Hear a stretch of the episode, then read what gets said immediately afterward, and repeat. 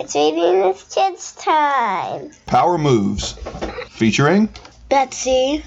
Thursday, June 10th, 2010. Wing Wednesday was a disaster. I ate way too much and had to go home sick.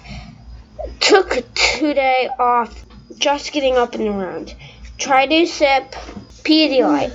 Very every time Anne looks at me, she just shakes her head. I'm sick. It's not my fault it's coming out both ends. Just heard Anne say to the kids. That's why he's only allowed to use the spare bathroom. Now they're laughing. Really hurts, you know? I tried to explain how I took down almost three dozen wings and said, Am I supposed to be impressed? Wow. Real macho man.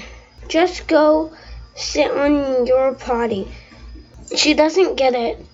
I'm sure there's lots of women who'd be into that. I'm gonna go on down. Feeling kinda spinny again.